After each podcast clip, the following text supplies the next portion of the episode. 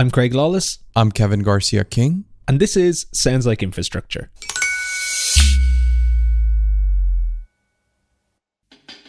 In March 2020, Formula One was getting ready for the first race of a new season in Australia. And with safety measures for COVID 19 in place, the race was ready to go ahead as planned. Then, news broke that McLaren was pulling out. A member of their team had tested positive for coronavirus. Soon after, organizers decided to call the entire race off. As the pandemic grew, it wasn't long before even more races were cancelled.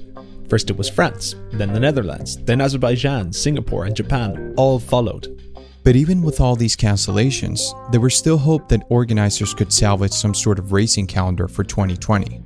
According to the rulebook, only eight races would be needed to do that. So Formula One was trying to get a calendar together that would constitute a world championship and get a bit of money in still and just kind of keep everything rolling. And they did manage to keep things moving with an initial eight race calendar. Then, in July, organisers said they wanted to hold up to 18 races at the same time, more locations from the pre pandemic calendar were being cancelled, which meant that as Formula One looked for replacement venues, there are a lot of late additions that were unusual. That's Chris, by the way. I'm Chris Medland, and I'm a freelance F1 journalist and broadcaster. Some of these unusual additions included a first ever race in the Algarve, and other locations also got their first race. We went to places like uh, Mugello that hadn't been on the calendar, uh, ever hadn't hosted an F1 race. Then at the end of August, an announcement was made that Formula One was returning to a venue it hadn't been to in almost a decade. They were returning to Turkey. The opportunity opened up. Turkey were like, we want to host a race, uh, agreed a deal, and that must have been confirmed probably about six weeks, five weeks before the race was actually due to happen. It was actually more like eight or nine weeks, but as you can imagine, even that isn't a lot of time, which makes the next decision even more baffling the race organizers decided they would completely relay the whole track. Yeah, some last minute resurfacing took place to make sure it was in good nick, so they thought. Um, and that actually created a load of problems, but it was entertaining at least. Entertaining for anyone watching the race. For the drivers, well, they hated it. On the day of the race, it's raining, like heavy rain. The lights go out, and as the cars approach the first corner, the first few got through cleanly. But then two drivers, Esteban Ocon and Valtteri Bottas, suddenly spin off the track there was a bit of contact that caused the spin further back, but the level, the grip level was so low that then anybody who reacted to the spin in front lost it as well. So there was a few a few swapping ends just because they panicked essentially, um, and that just showed how yeah there was barely any grip for them at the first corner. This lack of grip was one of the main things that drivers were talking about after the race. Even though it was the race that Lewis Hamilton claimed his seventh world championship in, the track, not the drivers, was stealing the headlines. Something had gone wrong between the moment they relayed the track and the moment the race took place. Something that made the grip almost non existent. And people said that it was the fact that the track didn't have enough time to cure. But the asphalt experts we talked to said that the curing process doesn't really affect the grip. It was actually something else that was going on. So, we wanted to find out. On this episode of Sounds Like Infrastructure, we get to the bottom of what happened in Turkey and what left the drivers with so little grip that day. We find out how they fixed that problem and also look at what happens when you're forced to refund 50,000 fans who've all turned up to watch a race that then gets cancelled because your surface is so bad. That's what happened at Silverstone in 2018. We've got that story, Turkey, and the tricks used to lay the perfect racetrack surface next.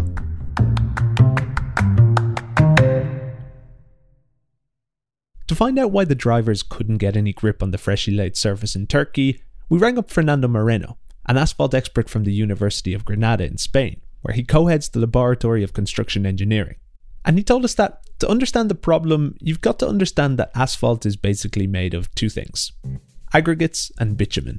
We, we are going to have gravel in the coarse aggregate, and we are going to have sand in the fine aggregate. And also, a small part of that is even dust, no? that we call filler. The aggregates make up about 95% of the weight of asphalt, and they're the key to making a tire grip to a surface. There are two main mechanisms that make grip possible that are called roughness or indentation and um, the molecular adhesion. That's roughness and molecular adhesion, when the tyre rolls along the asphalt, it strikes the aggregates and deforms ever so slightly.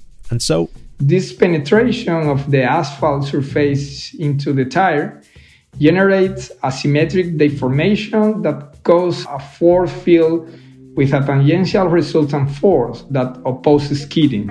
In other words, it generates grip, which is why F1 drivers heat up their tyres. Warm tyres deform more and touch more of that sweet, sweet aggregate.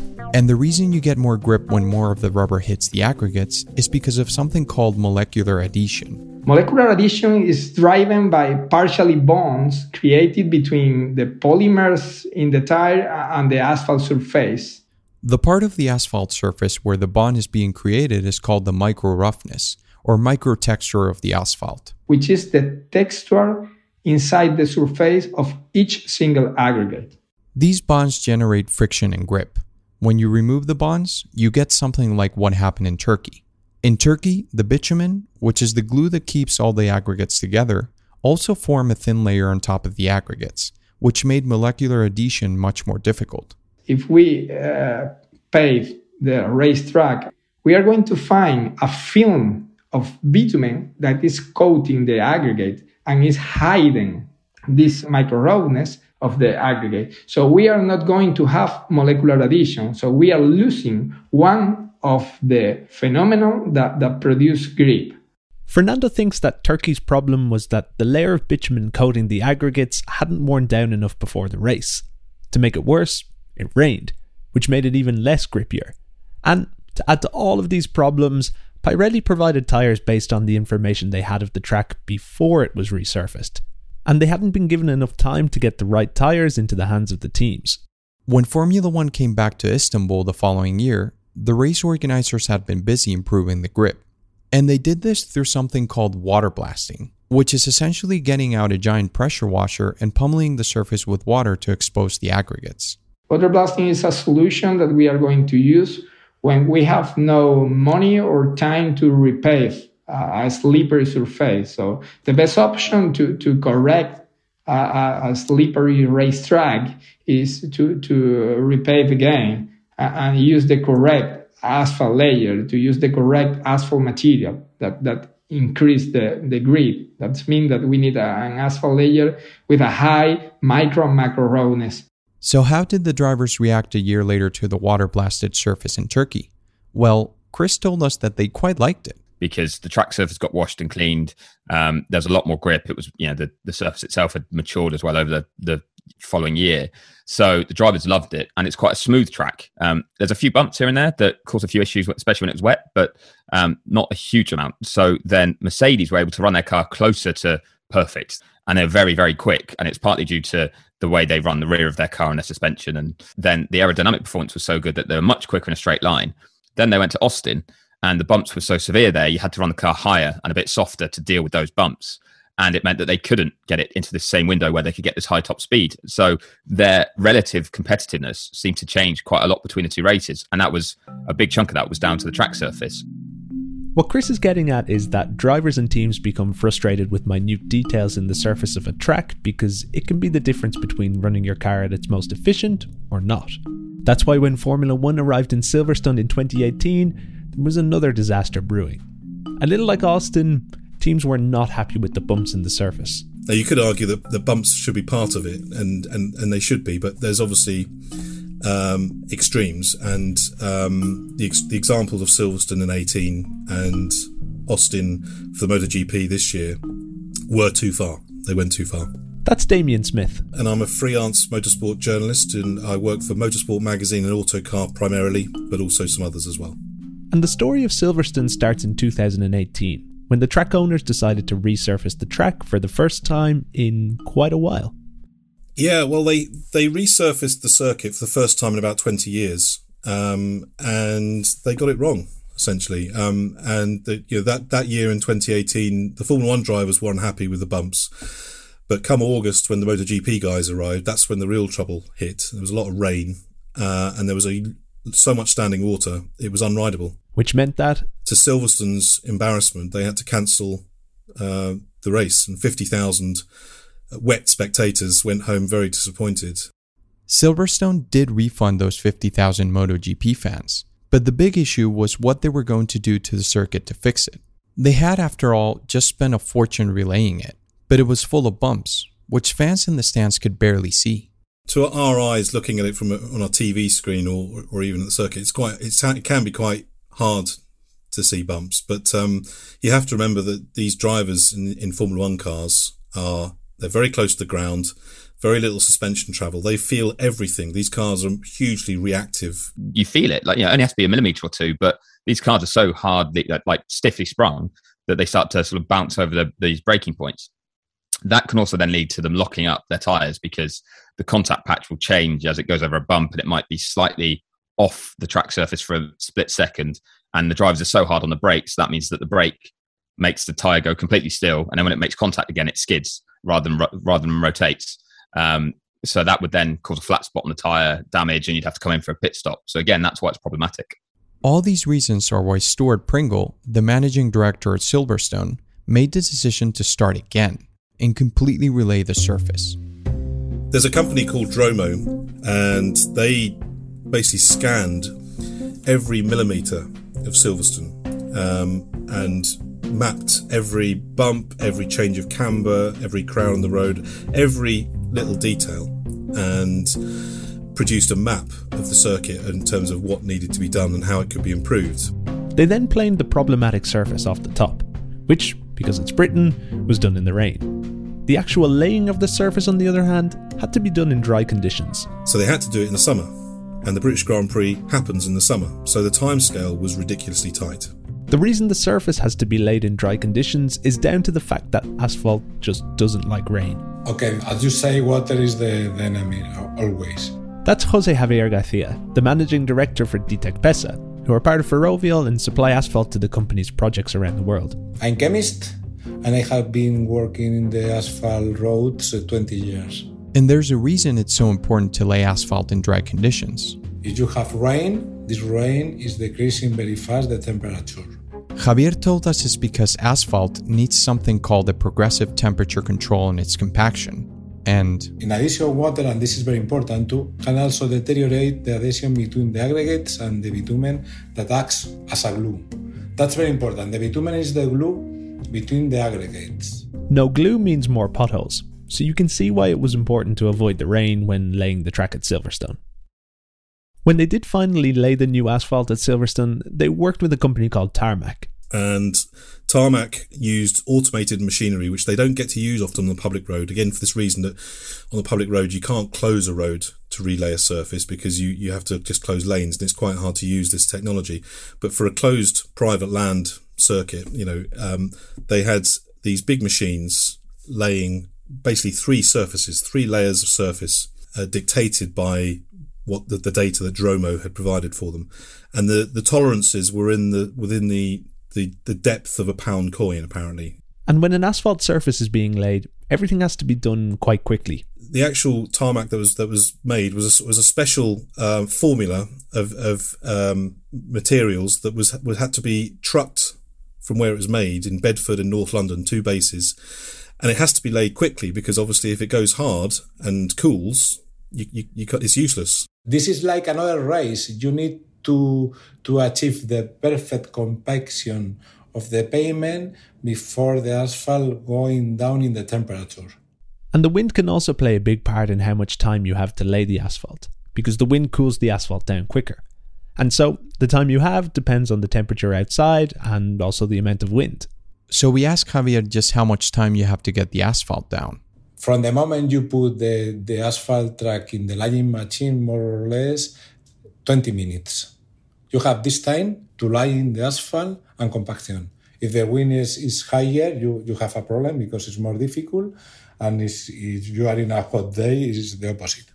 In Silverstone, not only did they have to deal with the elements, but they were also working against the clock because the Grand Prix was literally around the corner. The final layer uh, was finished um, about two weeks before the Grand Prix. Now, that doesn't leave a lot of time, uh, obviously, for testing, um, for curing. There's a curing process the, the surface needs to go through. And so, Silverstone's director, Stuart Pringle, had his fingers crossed everything would go to plan when Formula One returned in 2019. A lot of money had been invested, and the circuit's reputation was on the line. So, you think it would have been a big deal actually it was a non-story over the weekend. No one talked about the surface very much after the first day, which was exactly what he wanted. He didn't want the surface to be a story at all. Um, he wanted it to, you know, just be um, something the drivers took for granted. And sure enough, it succeeded. They did a great job with it, and it's now, you know, one of the best surfaces in Formula One. In both Silverstone and Turkey, they decided to relay the track. But things are a little bit different when you're building a circuit from scratch. There's no preconception of what sort of surface you're going to be driving on, which means working hand in hand with the drivers and circuit owners to create the exact surface they have in mind for the track. And this is the situation Javier found himself in when he was working on a new track with Ferrovial, the DR7 circuit in Madrid. We were working in, in, in a little racetrack in, in Spain, in the south of Madrid, and this circuit is a extremely twisty circuit. Because of its size, the track is mainly used for karting and motorbikes. And GP World Championship riders use it as a training place. The track constantly twists and turns. It's almost like one continuous corner, and so. It was very demanding to build it because it's very difficult to move the laying machine in a very close curves. One of the other challenges Javier told us about was turning what the client wants into an actual track, which is different to laying a motorway or working on the projects Javier normally works on. For me, it was very interesting because we usually in, in motor in motorways speak about numbers, and the drivers speak about uh, sensation, feelings. So you need to transform this feeling into a number. Those numbers that Javier is talking about are things like how much bitumen you use, what bitumen you use, the way you lay the asphalt, and the number of voids, which are the spaces between the aggregate in the asphalt. More voids means better drainage, but it also means more grip. For example, in Monza is a very soft pavement without too many voids. Which means slightly less grip and more speed. And other circuits are with more number of voids. But at the end of the day, drivers don't talk about voids. They speak uh, about feeling. I I feel better in this curve than in this another curve. It's difficult. so how does Javier or anyone laying a new track go about this? Well, first they have to talk to the client to see what type of surface they want. Do they want a faster surface or a surface with more grip? Then they head to the lab. We can do several simulations in the lab we can test in the lab in little pieces, more or less 20 kilograms or something like this of pavement. After working on the asphalt in the lab, they head back to the racetrack where they do more testing. In my opinion, the best solution is to surface one part of the circuit enough to be proved by the drivers. That's the testing period. And once the driver has been speaking about his opinion and so on, you can finalize the design process because it's very difficult to imagine what the drivers want in the lab.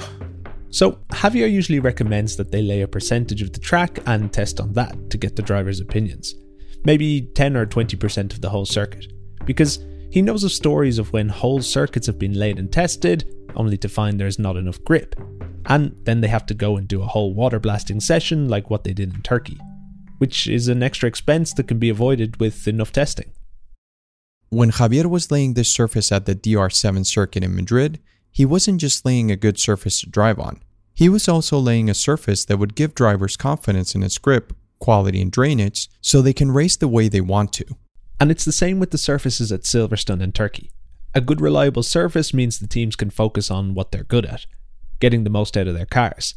That's why they complain so much when there are bumps or small issues. Absolutely. It's like one of your points you were saying about is it just drivers looking for the perfect surface? And it is, but it's because the imperfect surface means they can't run their race as quickly as they want to. And Formula One is such a overanalyzed sport, really, in terms of details and data, that engineers are always looking at, well, if that bump wasn't there, we could run the car a little bit lower so we'd get better aerodynamic performance and we'd be quicker in a straight line and that would protect the tire uh, performance because with more downforce, we'd be able to corner more quickly without stressing the tires, and therefore we can run longer and make a pit stop later. Uh, and an engineer just wants the car to be able to run perfectly. And and the weakest point isn't actually the track; it's the driver. They if they could, they take the driver out and have a computer do it because they know exactly how best it would perform. So uh, yeah, that's why you hear all these complaints because you know the engineers are trying to find a way of work, making the car perform at its optimum and things like a bump in the track is something that takes it away you know a step away from that. And everything kind of rolls in and they're all minute things but they're all looking for a competitive advantage against each other. In recent years the cars have gotten faster. The standards of surfaces have gotten better and in formula 1 a lot more is at stake.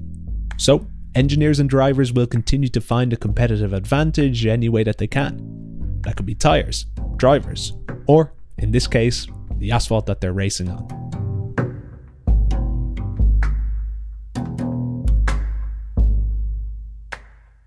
Sounds Like Infrastructure is a collaboration between Ferrovial and Veleta Media. Our team includes Craig Lawless, Jose Garcia Huayta, Paloma Gonzalez, Arancha Gulias, Bethany Ashcroft, and myself, Kevin Garcia King. Craig also edited the episode. A big thanks to Damien, Chris, Fernando, and Javier for helping us understand the crazy world of asphalt, and to Bernard and Daniel Kilpatrick for sending us on the articles that got this whole story moving in the first place. If you like the podcast and want more episodes, don't forget to subscribe wherever you listen. You can also follow Ferrovial on Facebook, Twitter, and Instagram, and don't forget to check out the Ferrovial blog for more stories like this one. I'm Kevin Garcia King, I'm Craig Lawless. and this is Sounds Like Infrastructure.